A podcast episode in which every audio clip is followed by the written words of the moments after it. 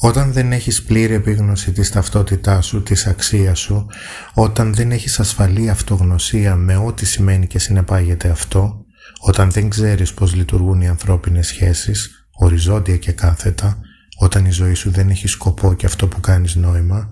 τότε και μόνο τότε είναι δυνατόν να περάσει κάποιος τυχάρπαστος και να σου λέει ποιος είσαι, να επηρεάζει να καθορίζει το παρόν σου, πράγμα που καθορίζει το μέλλον σου και αύριο μεθαύριο το παρελθόν σου. Πες μου, ποιος είναι ο ήρωας στη ζωή σου,